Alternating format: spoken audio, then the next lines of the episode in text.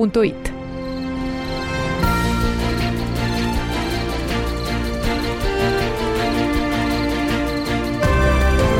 Effetto notte, le notizie in 60 minuti.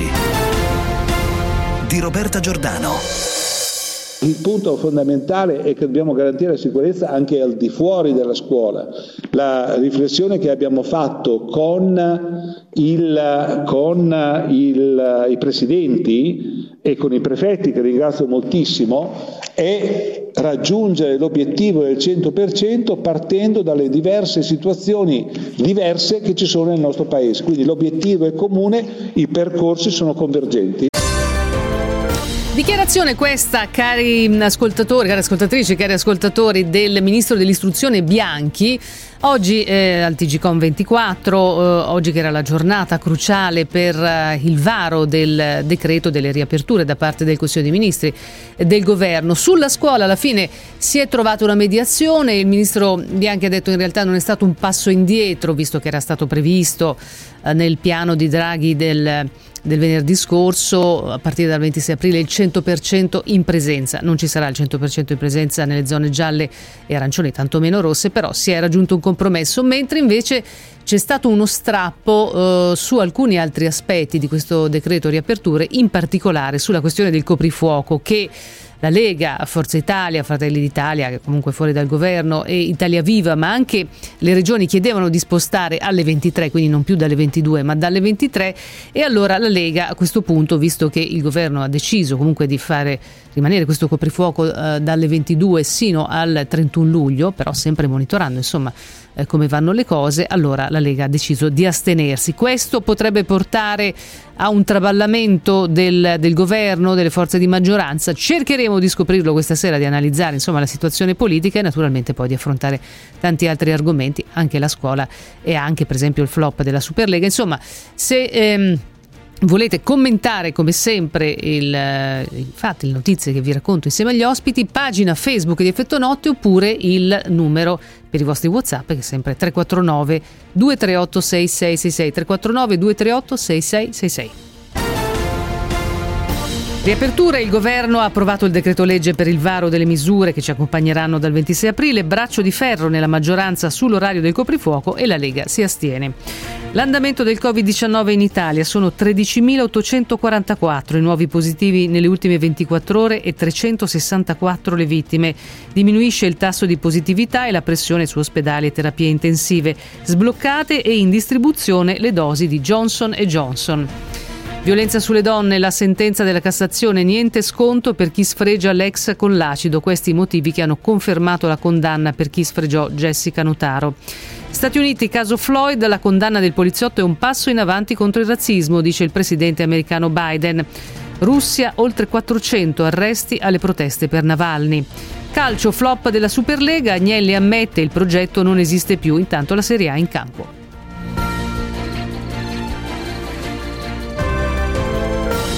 Partiamo quindi dal decreto legge per le riaperture, eh, decreto legge di maggio con le misure per il contenimento dei contagi da Covid-19 e con appunto questo percorso per riaprire le varie attività che è stato approvato dal governo. Il coprifuoco rimane alle 22 fino al 31 luglio, come confermato dal Presidente del Consiglio Draghi. Non passa quindi la linea del leader della Lega Matteo Salvini e il partito decide di astenersi. Confermato lo spostamento libero tra regioni di fascia gialla, mentre per passare tra regioni in fascia arancione e rossa per motivi di turismo servirà la certificazione verde che comprova l'avvenuta vaccinazione, la negatività al tampone e la guarigione guarigione da Covid-19. I ristoranti e i bar in zona gialla riaprono l'aperto a pranzo e a cena. Dal primo giugno si potrà andare nei ristoranti anche al chiuso, ma a pranzo. Eh, un tagliando, eh, notizia di poco fa, al decreto ci sarà a metà maggio per valutare la sussistenza di presupposti per allentare eventualmente le misure nel caso che i dati epidemiologici lo permettano. Questo arriva da fonti del governo. Poi comunque ci sarà spazio nel corso di questa puntata per entrare eh, più nel dettaglio e anche nel dettaglio dello scontro politico. E ora i dati aggiornati dal Ministero della Salute sul coronavirus in Italia. Sono 13.844 i nuovi positivi nelle ultime 24 ore e sono invece sempre tante le vittime, 364 in un giorno. Si registra una minore pressione sulle strutture ospedaliere mentre per la campagna vaccinale si accelera grazie a un milione e mezzo di dosi di Pfizer e alla somministrazione da oggi anche di Johnson Johnson. Per la Lombardia poi da venerdì via la prenotazione per la fascia di età 60-64 anni il rapporto positivi tamponi scende al 3,95% rispetto al 5% medio dei sette giorni prima e il dato più basso da due mesi. Ancora in discesa anche i ricoveri, 75 in meno in terapia intensiva e 471 in meno nei reparti ordinari. Resta elevato il numero dei morti, 364 per un totale di quasi 118.000. Arriva intanto alle regioni un altro milione e mezzo di dosi del vaccino Pfizer, e si sblocca dopo l'ok dell'EMA la distribuzione del monodose Johnson Johnson che sarà destinato come AstraZeneca a chi ha più di 60 anni. Accelera anche il vaccino tedesco CureVac, il direttore dell'EMA Nicola Magrini a Radio 24 siamo a un buon punto, per non dire ottimo, pensiamo di qui a un mese circa, eh, per fine maggio, di vederlo registrato dall'Agenzia Europea. Il ritmo delle vaccinazioni è però ridisceso nei giorni scorsi a 300.000, si punta a una crescita a 400.000 entro fine aprile, 450-500.000 a inizio maggio se le forniture confermeranno l'aumento previsto. Alessandro Arona, Radio 24, Sole 24 Ore, Roma. E gli Stati Uniti raccomandano ai connazionali di non viaggiare in Italia, elevando a livello massimo, il 4, il rischio Covid, così come fatto con l'80% dei paesi mondiali, quanto si legge sul sito dell'ambasciata americana a Roma, dove compare un travel advisory datato 20 aprile 2021. Nello stesso avviso si ricorda agli americani di usare maggiore cautela contro il rischio potenziale di attentati terroristici sul suolo italiano, ribadendo le indicazioni già diffuse negli anni scorsi dal Dipartimento americano dopo gli attacchi terroristici in Europa. E poi la scuola, un tema che resta in primo piano con tempi e modalità del rientro in presenza. Dopo il pressing delle regioni, il ritorno in presenza al 100% nelle scuole superiori dal 26 aprile resta un obiettivo da raggiungere al più presto. Nel nuovo decreto, in zona rossa è previsto fra il 50 e il 75% degli studenti, in quelle gialle e arancioni fra il 60 e il 100%. La scuola deve usare tutti gli spazi, anche quelli all'aperto, ha spiegato al TGCOM 24 il ministro dell'istruzione Patrizio Bianchi. Ridurre la numerosità delle classi è una priorità, ha detto, ma dobbiamo dobbiamo garantire la sicurezza anche fuori dalle scuole. Sentiamo il ministro Bianchi. Noi siamo un paese che concentra fra le 8 e le 8 e mezza di fatto metà della popolazione italiana Beh, bisogna che tutti cominciamo a ripensare anche i tempi della nostra vita. Intanto la Lombardia si attrezza per prevenire i contagi in classe e da maggio utilizzerà in ambito scolastico i test salivari molecolari frutto di una sperimentazione attuata dall'Università degli Studi di Milano. Lo ha annunciato il presidente della regione Lombardia, Attilio Fontana. Questi test, meno invasivi e più semplici da utilizzare, spiega Fontana, hanno la stessa validità del tampone nasofaringeo molecolare. Rosanna Magnano Radio 20 24, il sole 24 ore. E adesso le misure economiche anticrisi sono giorni decisivi questi per il recovery plan che sarà poi inviato alle istituzioni europee, ma Bruxelles si guarda anche per il futuro di Alitalia, visto il rischio di mancanza di fondi per gli stipendi di aprile. La situazione di Alitalia è al limite, sono mesi che vanno avanti trattative senza risultato. Il governo intervenga per trovare una soluzione. A lanciare l'allarme è il presidente dell'associazione piloti Marco Veneziani. Il dossier Alitalia ITA è sul tavolo di Bruxelles. Governo e Commissione europea sono alla ricerca di un accordo sul futuro della compagnia. Il confronto va avanti, dice il ministro del lavoro Andrea Orlando. Non vogliamo che ITA, la nuova compagnia che dovrebbe sostituire la vecchia Alitalia, diventi una preda. Questo è il pericolo che si corre se la nuova nuova compagnia, puntualizza Orlando, sarà eccessivamente sottodimensionata. Il governo punta a far decollare ITA in tempo per la stagione estiva, ma l'accordo tra Roma e Bruxelles, filtra dalla Commissione, non è imminente. Restano sempre da sciogliere i nodi legati alla discontinuità economica tra la vecchia Alitalia e la nuova compagnia ITA. Si cerca l'intesa su slot, asset, marchio e personale. Il governo è intenzionato a ridurre eventuali impatti sull'occupazione, spiega Orlando. Ci sono vari scenari allo studio, dice, vari strumenti che possono essere essere utilizzati. Teresa Trillò, Radio 24, Il Sole 24 Ore, Roma. Violenza sulle donne, la Cassazione ehm, emette una sentenza, dice niente sconto per chi punisce eh, l'ex con l'acido, così le motivazioni della conferma, ecco, sono le motivazioni della conferma della condanna per l'uomo che sfregiò Jessica Notaro.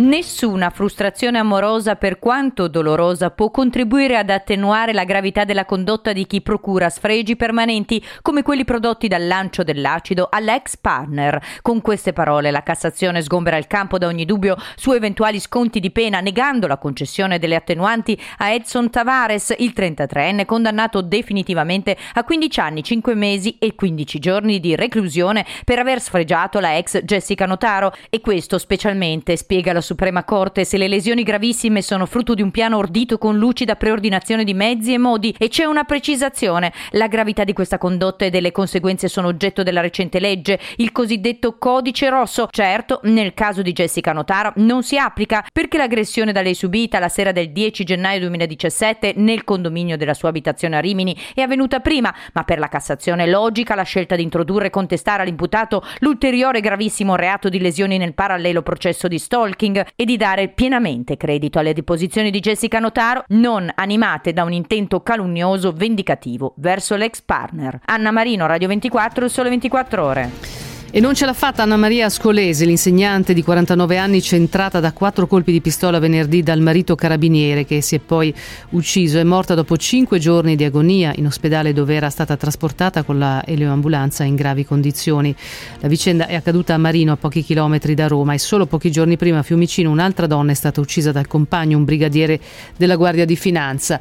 E adesso, è notizia di poco fa, gravemente indiziato di essere l'autore dell'omicidio di Elena Raluca Serban, donna di 32 anni di origine romena, trovata morta all'alba di domenica scorsa con una profonda ferita al collo in un alloggio di Aosta, un 36enne valdostano è stato arrestato in serata dalla polizia. L'uomo, di cui non sono state rese note le generalità, è accusato di omicidio volontario aggravato dalla crudeltà.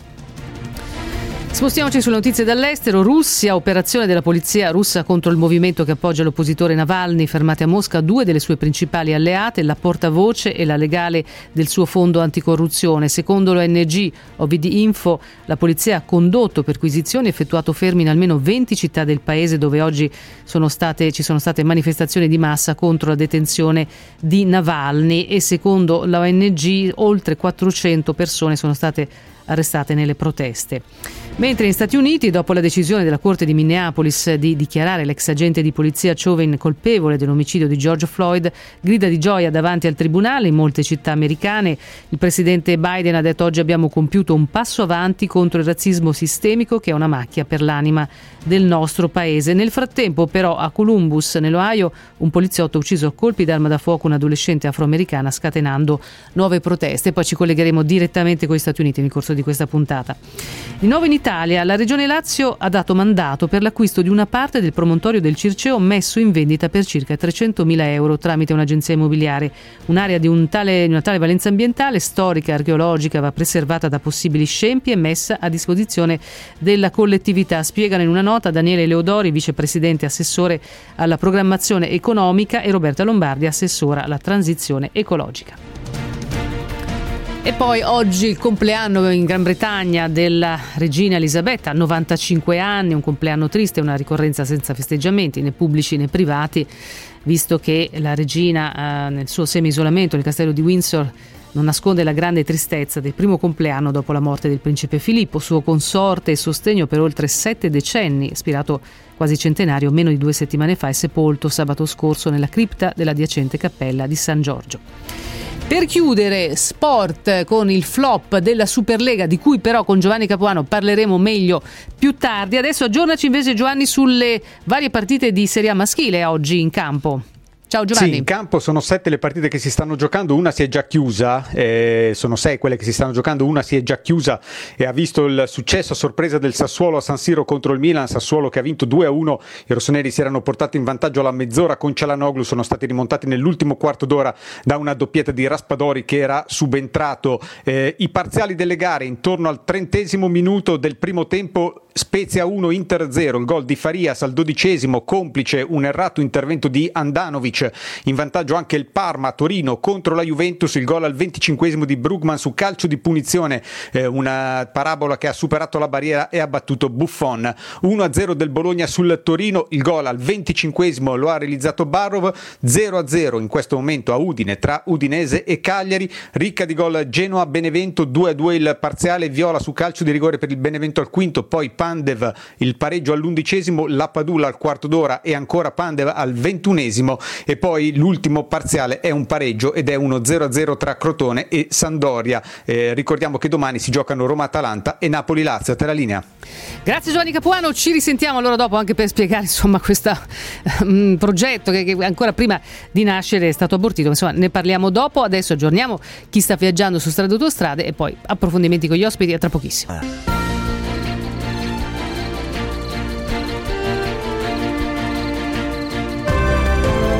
Effetto notte, le notizie in 60 minuti.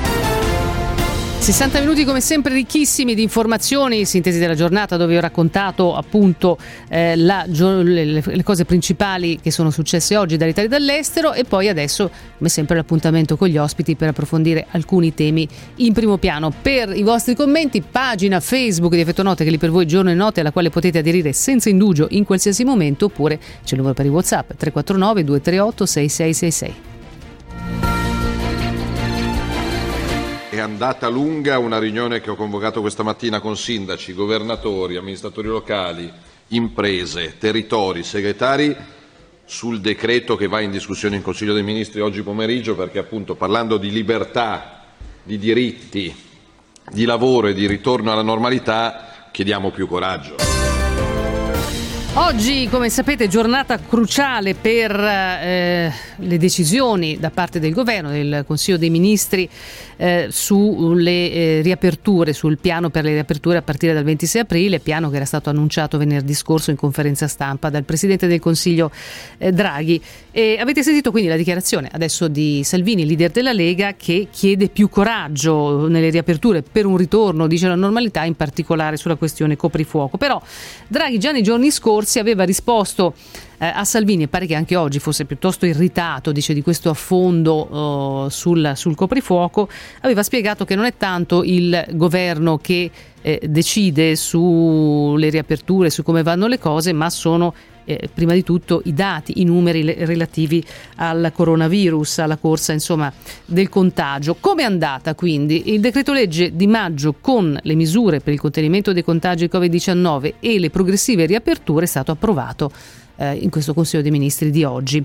Vi mm, racconto proprio in sintesi a grandi linee che è stato confermato lo spostamento libero tra regioni di fascia gialla, mentre per passare tra regioni in fascia arancione e rossa per motivi di turismo servirà la certificazione verde che comprova o l'avvenuta vaccinazione o il fatto di essere guariti dal Covid-19 o la negatività a un tampone delle 48 ore precedenti. Poi ristoranti e bar in zona gialla riaprono all'aperto a pranzo e a cena dal 26 aprile, mentre dal 1 giugno si potrà andare nei ristoranti anche al chiuso, ma a pranzo, solo a pranzo. Dal 26 aprile in zona gialla e arancione è possibile andare a trovare amici o parenti in un'abitazione privata diversa dalla propria in quattro persone anziché due. Dal 15 giugno in zona gialla riaprono le fiere, dal 1 luglio via libera convegni e congressi e dal 1 luglio riaprono anche i parchi tematici e di divertimento. Per quanto riguarda la scuola, che però approfondiremo meglio eh, dopo con altri ospiti, ehm, per le superiori almeno 70% in zone gialle e arancioni, poi entreremo più nel dettaglio, vi dicevo, e poi la vicenda della questione del coprifuoco alle 22 che è stata confermata eh, fino al 31 luglio, come ha confermato appunto Mario Draghi, e non è passata quindi la linea del leader della Lega Salvini eh, che chiedeva il coprifuoco fosse spostato dalle 22 alle 23. In realtà poi con Salvini erano anche Italia Viva, Forza Italia, eh, ma anche le regioni che chiedevano appunto il prolungamento di un'ora, visto che ci, saranno, ci sarà l'apertura dei ristoranti all'aperto. Però proprio per questo allora la Lega ha deciso di astenersi dal voto, insomma dal varo di, di, questo piano di riaperture. Salvini ha detto la Lega non ha votato il decreto per le riaperture perché lo volevamo più coraggioso, crediamo che gli italiani abbiano diritto a più, a più fiducia, bisogna correre a curare, curare anche la mente perché gli italiani non ne possono più. E su questo coinvolgo subito, subito la nostra Barbara Fiammeri, esimia commentatrice politica del Sole 24 Ore. Cara Barbara. Buonasera a tutti. Barbara, allora, ehm, quindi c'è stato insomma un po' uno strappo eh, in questo Consiglio dei Ministri e nella maggioranza eh, di governo, tanto che il Partito Democratico ha detto il PD è sempre per le riaperture in sicurezza e la strada indicata da Draghi, graduale ma attenta a tutelare salute e economia, è quella giusta. La scelta di Salvini è irresponsabile e crea confusione nel Paese. Il Movimento 5 Stelle dice spiace per l'atteggiamento della Lega, questo governo è nato per incoraggiare la coesione nazionale, oggi è stata messa in discussione l'unità delle nostre decisioni in un momento come quello che stiamo vivendo, l'interesse, dice il Movimento 5 Stelle, per il Paese viene prima di quello di partito, purtroppo dalla Lega un film già visto che non ha pagato. Come commenti Ma, questa situazione?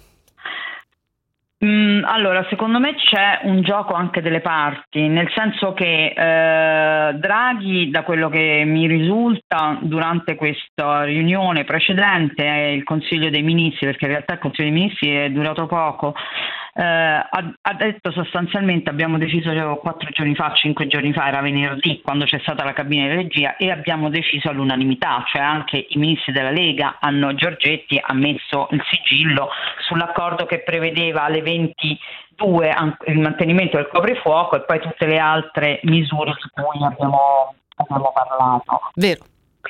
Mm. Barbara, non ti arrotolare intorno al telefono perché non ti sento più non ti sentiamo. Allora, ecco, oh, chiara e forte, molto bene. Prego. Sì.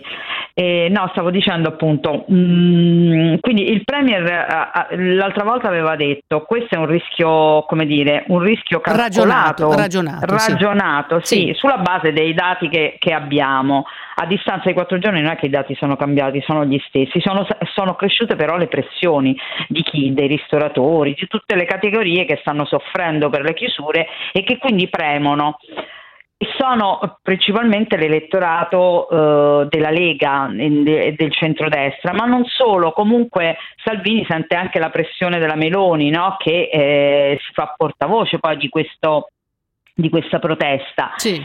Mm, perché dicevo un po' un gioco delle parti? Perché eh, Salvini si astiene nella consapevolezza che comunque il decreto si farà ed entra in vigore perché eh, eh, appunto essendo un decreto legge entra immediatamente in vigore, però può dire io non sono d'accordo e non l'ho votato.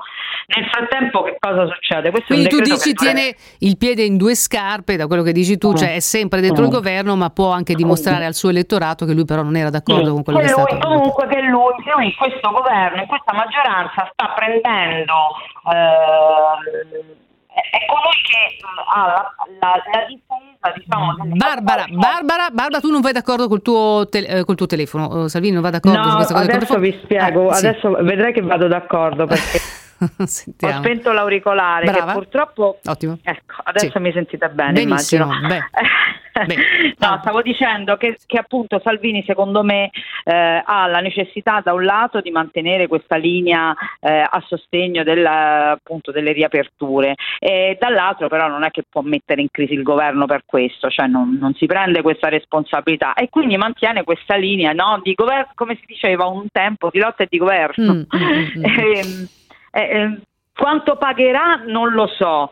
Eh, fatto sta che ehm, insomma, le riaperture qui è chiaro che l'insofferenza delle persone e l'insofferenza in particolare di chi economicamente ha subito maggiormente certo.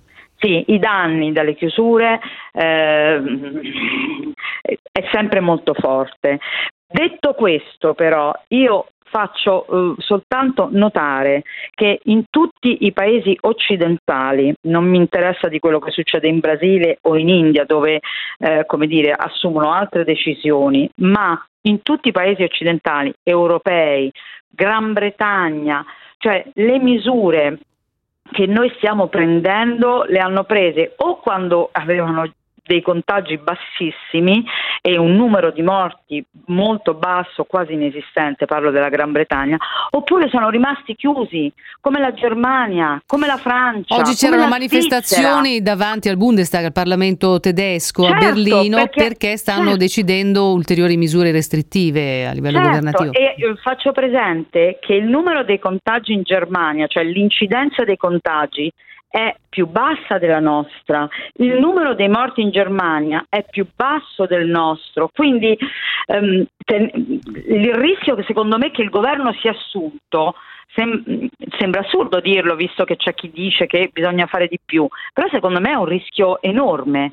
Cioè, un, questa, questa, che sta facendo Draghi è una scommessa ed è una scommessa, secondo me, eh, che ha dovuto fare il Presidente del Consiglio e il governo tutto, perché altrimenti non ci sono sufficienti soldi per mantenere ancora nuovi ristori. Quindi le persone devono tornare a lavorare, ma per farlo dobbiamo farlo in modo graduale. Perché che cosa succede? Cioè non dobbiamo dimenticare quello che è accaduto quest'estate.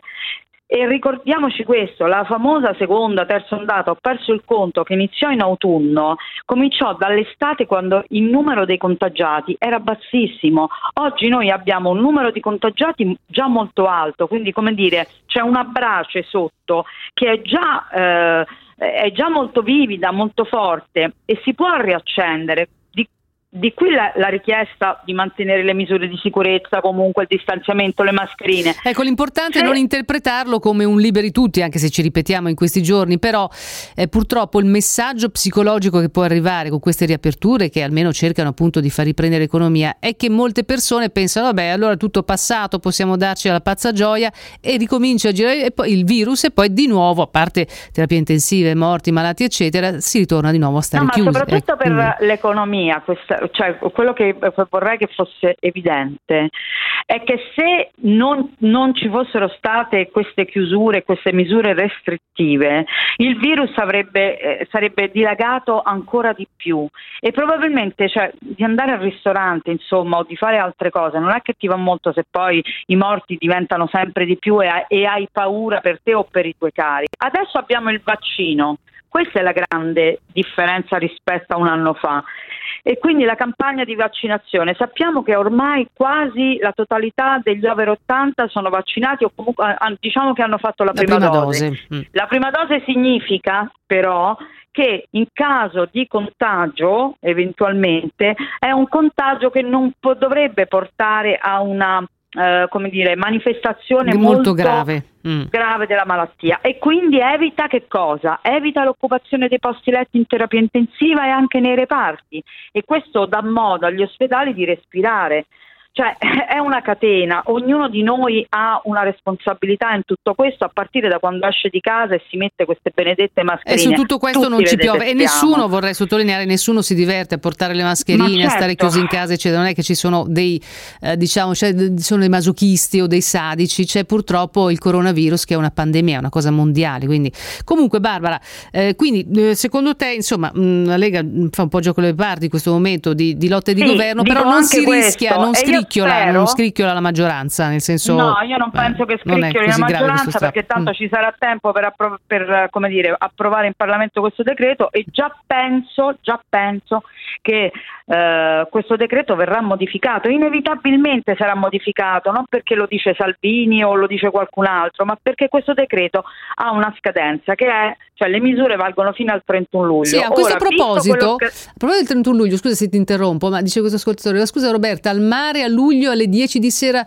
tutti in casa, ma ho capito bene, eh, ho visto Allora, che però sì. a maggio ci sarà un tagliando, tra virgolette, de- di no, queste stavo misure. dicendo questo, Ah, Roberta, prego, stavo scusa. dicendo questo, Sì. cioè questo è un decreto che dura tre mesi. Ne vedremo tante di versioni di questo decreto, cioè man mano che andremo avanti con le settimane e si verificherà toccando con mano se i contagi sono diminuiti, se i morti diminuiscono, se gli ospedali cominciano a respirare e quindi possono assistere i pazienti, anche non Covid, perché questo è l'altro tema. Certo. Eh, il decreto verrà modificato e magari tra 15 giorni avremo il coprifuoco alle 23, poi alle 24, poi non avremo più coprifuoco, ma io lo spero, lo spero tutti.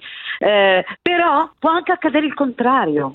Può E anche accadere il contrario, richiudere. perché se noi nelle prime settimane come dicevi tu, ci mh, diamo la pazza gioia e, e, e, i contagi riprendono, ma non, non, c'è salvezza, cioè non c'è vaccino che tenga a quel punto.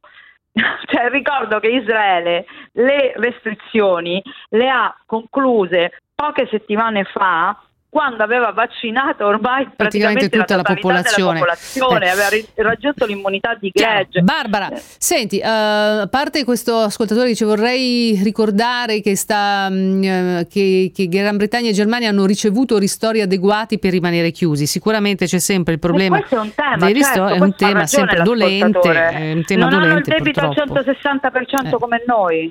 Mm e che noi non eh. abbiamo i soldi, le risorse e il debito anche no, che hanno loro che è decisamente chiedere. ridotto. Noi ci dobbiamo indebitare per Barbara, avere le risorse. Barbara, per chiudere ti vorrei riportare sul caso Grillo, nel senso che mh, parlavamo fino a questo punto, a parte delle riaperture, delle situazioni, la crisi economica eccetera eccetera, del rischio di strappo dentro la maggioranza che per ora tu non vedi. Invece sul caso Grillo, ne abbiamo già parlato diffusamente ieri in questi giorni, insomma, che al di là che tutti sono presunti innocenti nella vicenda, nessuno sta giudicando il figlio di, di Grillo, eccetera, eccetera, però eh, diciamo che c'è stata un'indignazione bipartisan nel modo in cui ha eh, Beppe Grillo in questo video in cui difende il figlio accusato di stupro di gruppo, ridicolizzato le vittime, no? Detto, tirato fuori un po' di retaggi che speravamo facessero parte del passato, insomma che però, però, spesso anche nei processi per stupro da parte degli avvocati difensori vediamo ancora. Però ecco, da, da uno come lui, dal fondatore del Movimento 5 Stelle e quindi da un esponente, diciamo, politico, anche se non direttamente dentro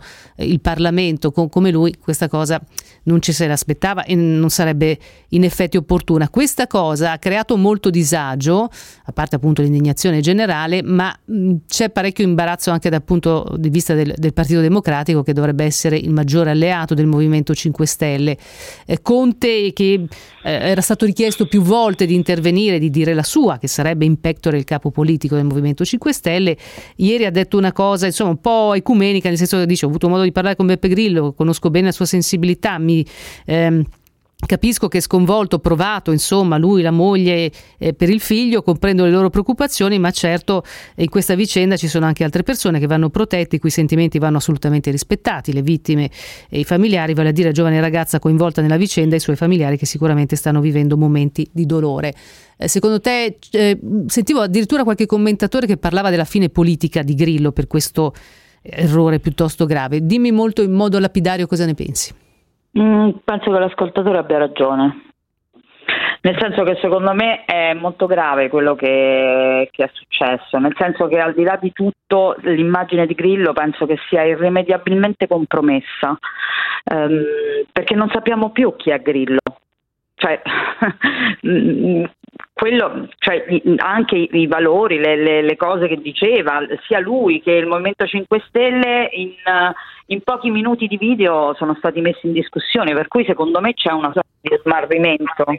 Mm, dentro il mm. movimento, I, i, diciamo sì. gli esponenti di maggior spicco, Fi, Fico, Di Maio soprattutto, cioè, non hanno detto nulla. Conte ha preso un po' le distanze, ma diciamo con qualche equilibrismo eh, sarà interessante vedere insomma nei, nei, prossimi giorni, nelle prossime settimane. Ma io penso succede. che a questo punto, a, questo punto a, a Conte gli convenga proprio smarcarsi. Mm smarcarsi da Grillo, perché Grillo in questo momento probabilmente non ci sta neanche tanto con la testa, nel senso che quel video sono certa che eh, se fosse stato toccato meno a livello personale ed emotivo, probabilmente perché lui è un sarcastico ed è una persona che eh, usa le parole anche come, de- come delle, delle clave armi, a volte, no? però, però sì, ecco, su questa delle, cosa così grave con... avrebbe dovuto no, mantenere più equilibrio. Certo. No, ma voglio dire che lui usa le parole come clave, ma cos- mh, consapevolmente. Invece la sensazione che io ho avuto personalmente sentendolo è che lui ha usato parole come clave e forse anche peggio,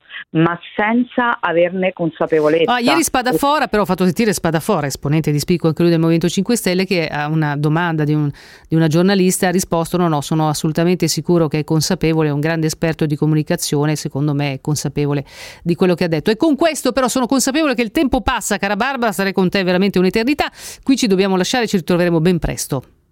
Va benissimo. Grazie buonasera Barbara Fiammeri, buonasera a te. Ci prendiamo una piccola pausa di sospensione e di riflessione come sempre. Voi continuate con i vostri messaggi sulla pagina Facebook di Effetto Notte o i WhatsApp al 349 238 6666. Torno ratta come la folgore. Tempo in diretta.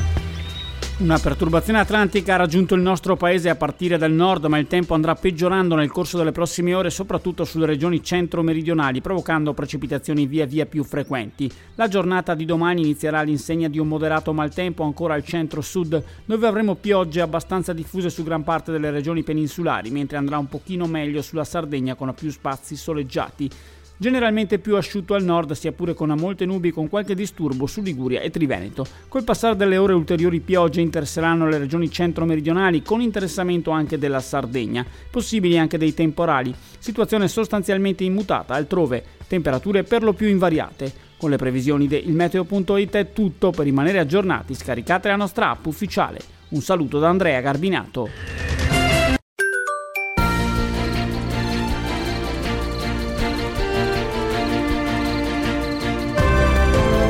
Effetto notte, le notizie in 60 minuti.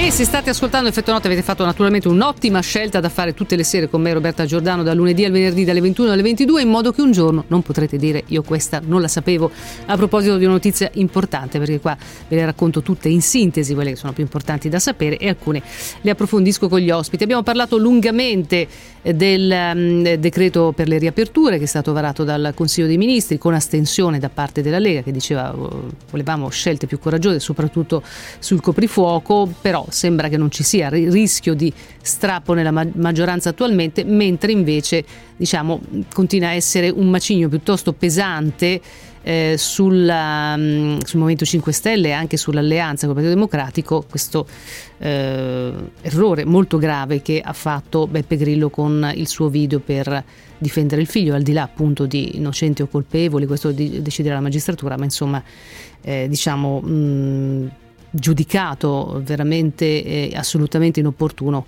un po' da livello bipartisan. Eh, vedo vo- molti vostri messaggi sempre sulla pagina Facebook di Effetto Notte al 349 238 6666. Dice questo ascoltatore, si fa spesso appunto l'esempio di Israele, dice guardate che Israele ha solo 9 milioni di abitanti, ma che paragoni fate se si comporta con il loro popolo con restrizione al limite del nazismo? Insomma, eh, Israele può festeggiare in questo momento un quasi ritorno alla normalità. Eh, naturalmente lo si fa eh, con ragion veduta il paragone, certo sono 9 milioni, hanno fatto velocemente a vaccinare, ma questo per dire eh, in scala che eh, evidentemente bisogna cercare di resistere, di vaccinare il più possibile e solo allora anche con misure molto restrittive che ha avuto Israele, ma anche che sta di nuovo adottando la Germania. Insomma, eh, nessuno, lo ripeto, nessuno è sadico, nessuno è masochista, nessuno ha voglia di rimanere chiuso con le mascherine, di non andare al cinema, di non andare al ristorante, di non vedere gli amici e, e, e nessuno vuole chiudere gli altri, S- semplicemente siamo purtroppo eh, così eh, perseguitati da questa pandemia, pandemia per l'appunto, che riguarda tutto il mondo, non è una cosa che, che riguarda un piccolo angolo che eh, la, la, si può negare. Direi che a questo punto insomma sarebbe veramente indegno farlo. Comunque, eh, soffermiamoci adesso su un altro tema molto caldo, sempre legato comunque a questo argomento. Il punto fondamentale è che dobbiamo garantire la sicurezza anche al di fuori della scuola. La riflessione che abbiamo fatto con, il, con il, i presidenti e con i prefetti, che ringrazio moltissimo, è raggiungere l'obiettivo del 100% partendo dalle diverse situazioni diverse che ci sono nel nostro Paese. Quindi l'obiettivo è comune, i percorsi sono convergenti. Il ministro dell'istruzione Bianchi che dice l'obiettivo comune per il rientro a scuola fisicamente è di arrivare al 100%, però eh, nell'annuncio di, di, Draghi della conferenza stampa dello scorso venerdì sulle riaperture del 26 aprile si era detto che dal 26 aprile nelle zone gialle e arancioni si sarebbe tornati al 100% fisicamente a scuola. Il governo ha dovuto fare un po' un passo indietro soprattutto per la pressione delle regioni. Abbiamo avuto qua venerdì proprio Massimiliano Federica, presidente della conferenza conferenza delle regioni il Friuli Venezia Giulia che aveva detto che era la cosa che più lo preoccupava questo rientro a scuola al 100%. Eh, lunedì poi c'è stato qui eh, Giannelli, presidente dei presidi italiani, a sua volta anche ha mostrato preoccupazione per sempre per la storia dei trasporti pubblici e del fatto che le aule spesso non hanno gli spazi necessari per le distanze. Ne voglio parlare oggi con eh, Domenico Squillace, che è dirigente scolastico del liceo scientifico statale Volta di Milano, uno dei principali e più conosciuti licei. Buonasera Squillace. Buonasera a lei e ai radioascoltatori. Lei che cosa pensa? Ha sentito Bianchi che dice che questo è il, l'obiettivo di tornare al 100%, vorrei anche mm. farlo sentire, per esempio sulla soluzione relativa agli scuolabus dedicati. Sentiamo che cosa ha detto oggi a TGCOM 24 di molte soluzioni di scuola bus dedicati alle scuole, soprattutto per i bambini più piccoli, che in molti centri minori sta già funzionando e molto bene. E poi farei sentire sempre Bianchi anche sul ricominciare un po' a pensare i tempi della scuola. Noi siamo un paese che concentra fra le 8 e le 8 e mezza di fatto metà della popolazione italiana. E bisogna che tutti cominciamo a ripensare anche i tempi della nostra vita. Su questo la scuola è presente, la scuola che io come dico sempre è il battito della comunità sarà capace non soltanto adesso, ma anche a settembre, ma anche l'anno prossimo, a, a dare un'indicazione di una modalità di vita che sia più sostenibile per tutti. Allora, dal decreto oh, legge appunto che, che, è passato, dal 26 aprile fino alla fine dell'anno scolastico si torna in classe anche alle superiori. La presenza è garantita in zona rossa dal 50 al 75%, in modo graduale, in zona gialla arancione dal 70 al 100% come obiettivo, ma insomma comunque tra il 60 e il 70%, non più il 100%. Voi come siete messi, eh, preside noi, del... Sì, sì. prego. Eh, dicevo, eh, noi siamo, vabbè, da quando abbiamo riaperto il 12 aprile siamo al 50%. Eh, delle presenze, nel senso eh, facciamo entrare metà delle classi complete però, utilizzando gli spazi più grandi che abbiamo a scuola eh, che ovviamente non bastano per tutte le classi, quindi giorni pari e giorni dispari si alternano le classi. Metà delle classi. E dal 26 aprile siete pronti a, essere tra Ma, il 60 e il 70%, anzi sì, 70-100%? Eh, mm. Mm, allora, eh, 70-100, qual è l'ultima? Che ho il borsino delle percentuali, ogni tanto mi perdo. Tra il 70 e il 100%, per, 70 e l'obiettivo sarebbe il 100%, ma almeno il 70%. Ce allora, la fate? Eh, la, sì, dovremmo farcela, la facciamo sicuramente. Le dico che comunque è una cosa molto complessa. Mm, cioè, mia, le faccio un esempio, la mia scuola ha 1200 studenti e 100 insegnanti, sono 1300 persone. Organizzare il lavoro di 1300 persone è una cosa complessa oggi è al 50, eh, fino a stasera abbiamo lavorato sul 60%, adesso il Milito dice il 70%. Sono tutti modelli organizzativi differenti che richiedono giorni di lavoro per essere come dire, implementati, per, come si dice. Ma eh, finora, un... preside eh, Squillace, non, non, avete organizzato in questo tempo che, che è decorso, insomma, da, che è iniziata la pandemia? Ma sì, noi abbiamo utilizzato un modello 75% settembre-ottobre, poi siamo stati chiusi fino a fine gennaio, poi siamo rientrati al 50%, adesso stiamo preparando quello che ci porta poco sopra il 60%. Eh, io, però ecco, la mia dire, urgenza oggi sarebbe quella di cominciare, a, di cominciare, a ragionare sul prossimo settembre. A me francamente di quello che accade tra 10 giorni, 15 giorni, importa, non è come mi importa, mi importa ovviamente, ma mi importa diciamo di meno di, eh, perché oggi... Perché dice manca, manca praticamente un mese e mezzo alla chiusura della scuola. Certo, mancano 40 giorni, 50 giorni, 45 giorni di lezione, mancano ecco, reali. Eh, l'anno ormai è andato, è andato con tre, tre stop e tre ripartenze, l'anno scolastico è andato come è andato. Ecco. Qui bisogna Quindi lo dà, lo, dà, lo dà, un po' per spacciato ma un po' per perduto, certo, è stato un anno tremendo, siamo, siamo ripartiti tre volte, ecco, diciamo. speriamo che sia l'ultima, quella buona. Insomma. Senta, eh, ho sentito parlare di test salivari, allora voglio coinvolgere eh, Elisa Borghi, che è professoressa di microbiologia clinica all'Università Statale di Milano. Uh, buonasera, professoressa Borghi. Buonasera a voi. Ci spiega come funzionerebbero questi test salivari che pare dovrebbero essere diffusi, insomma, prossimamente, un po' in tutte le scuole, già in alcune scuole si fanno. Allora, i test salivari molecolari funzionano con un autoprelievo di saliva eh, per, eh, per, chiunque, anche per i bambini, per i bambini più piccoli, eh, con l'aiuto dei genitori. Dopodiché funziona, è un tampone che contiene una specie di eh, lecca lecca di spugna, quindi viene tenuto in bocca per un minuto e poi riposizionato nella provetta e consegnato al laboratorio. I tempi di risposta mm sono di 24 ore generalmente ed è un test molecolare con la stessa affidabilità del tampone nasofaringeo.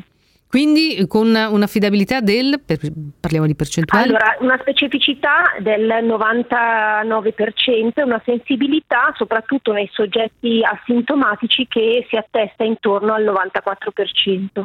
Presidente Squillace, sarebbe utile anche utilizzarlo nel sì, suo istituto? Penso di sì, perché una delle, cose, una delle tante cose che sono mancate è stato proprio il tracciamento. Noi l'abbiamo visto in ottobre, tutto il sistema di tracciamento preparato dall'azienda sanitaria straordinaria da PS Milano a un certo punto verso eh, 10-15 ottobre proprio collassato perché c'erano tanti casi, non si faceva in tempo a star dietro, a tracciare i contatti, a fare queste cose, insomma.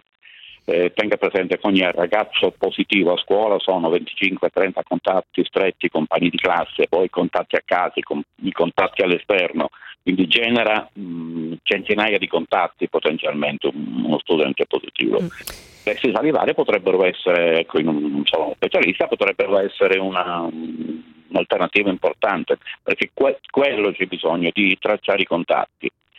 Sono, sono costosi, professoressa Borghi, cioè si possono diffondere a livello di massa, diciamo?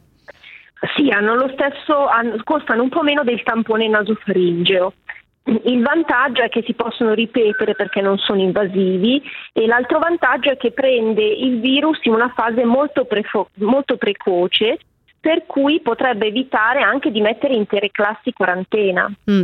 Allora io direi, eh, preside Squillace e professoressa Borghi, che speriamo che ormai insomma la vedo, la vedo, dura, la vedo nera, la vedo magra, adesso questo mese e mezzo che manca di scuola, che, che veramente si, eh, si, riesca a raggiungere l'obiettivo che diceva mm. in questi audio il ministro dell'istruzione Bianchi, però speriamo tra test salivari, eh, finalmente speriamo che anche i trasporti vengano messi a regime, eccetera, eccetera, che da settembre ragazzi e ragazze possano davvero rientrare tornare eh, a scuola perché questa è una grande priorità del nostro paese. Io la ringrazio, le auguro buon lavoro. Preside Domenico Squillaci, ricordo del liceo scientifico Volta.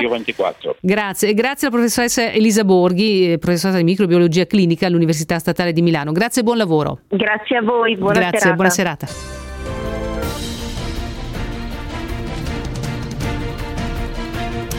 Oh, e adesso allarghiamo i confini e raggiungiamo gli Stati Uniti, dove insomma è successa una cosa che sicuramente so, eh, segna una grandissima svolta nella, nella, nella cultura americana e, e, soprattutto per quanto riguarda il razzismo. Mm, ci colleghiamo con il nostro Marco Valsania. Ciao Marco. Ciao a voi.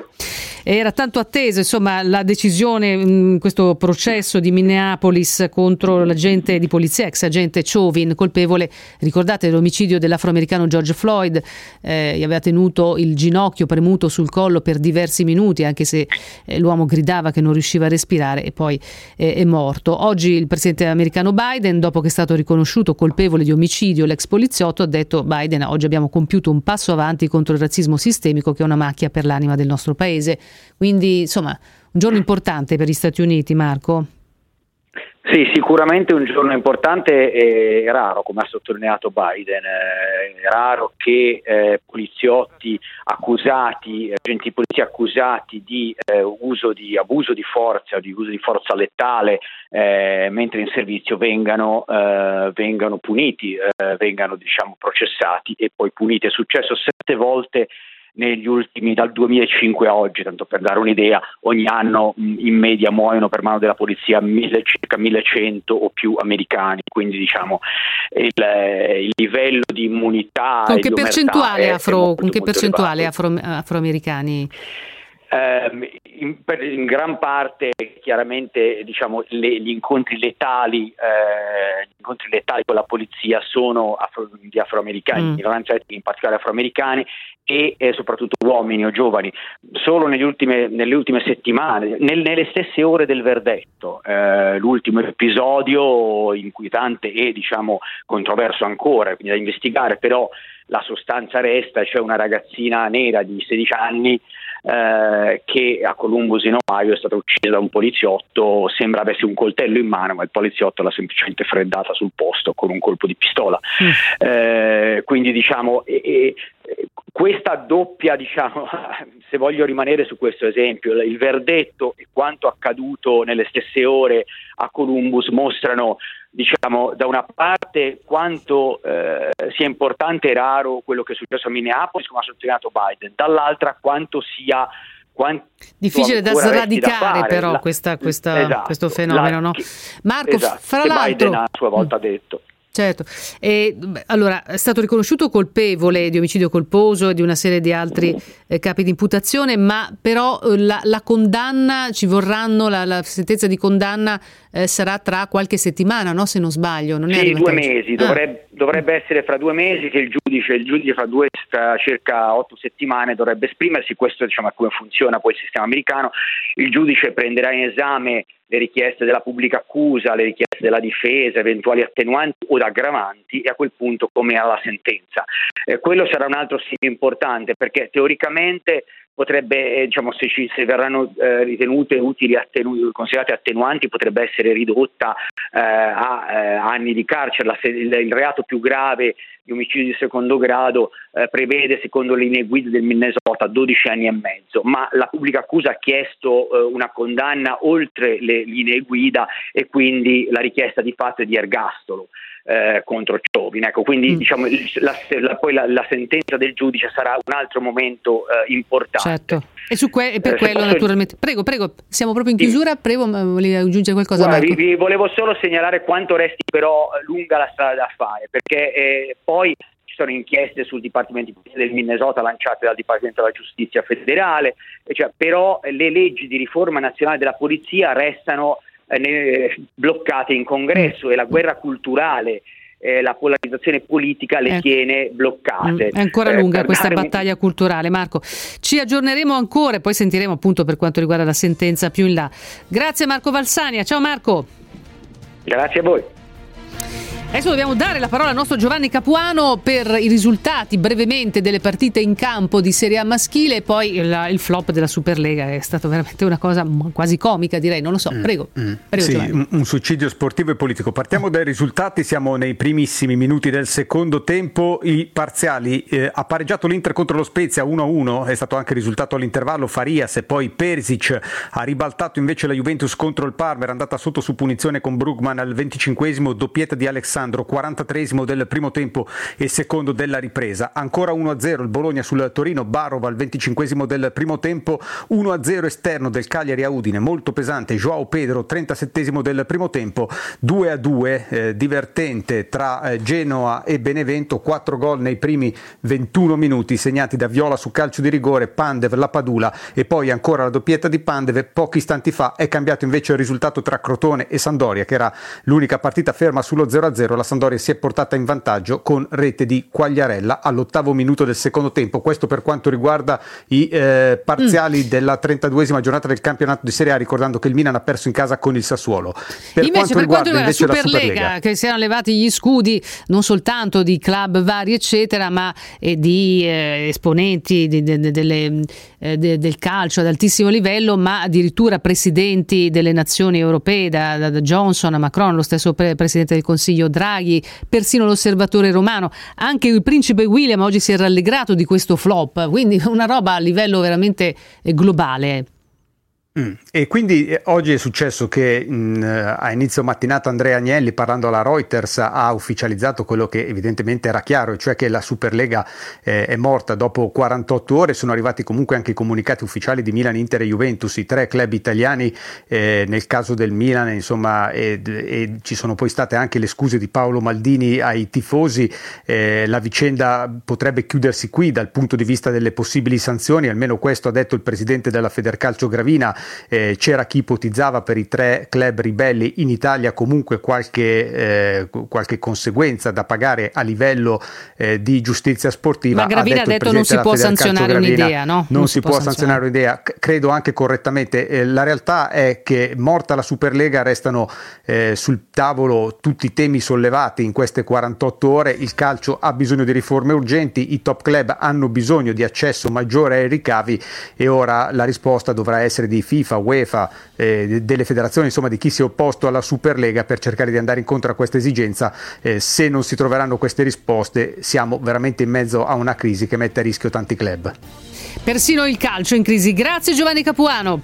Ciao Giovanni. Ciao, ci sentiamo velocemente alle 22.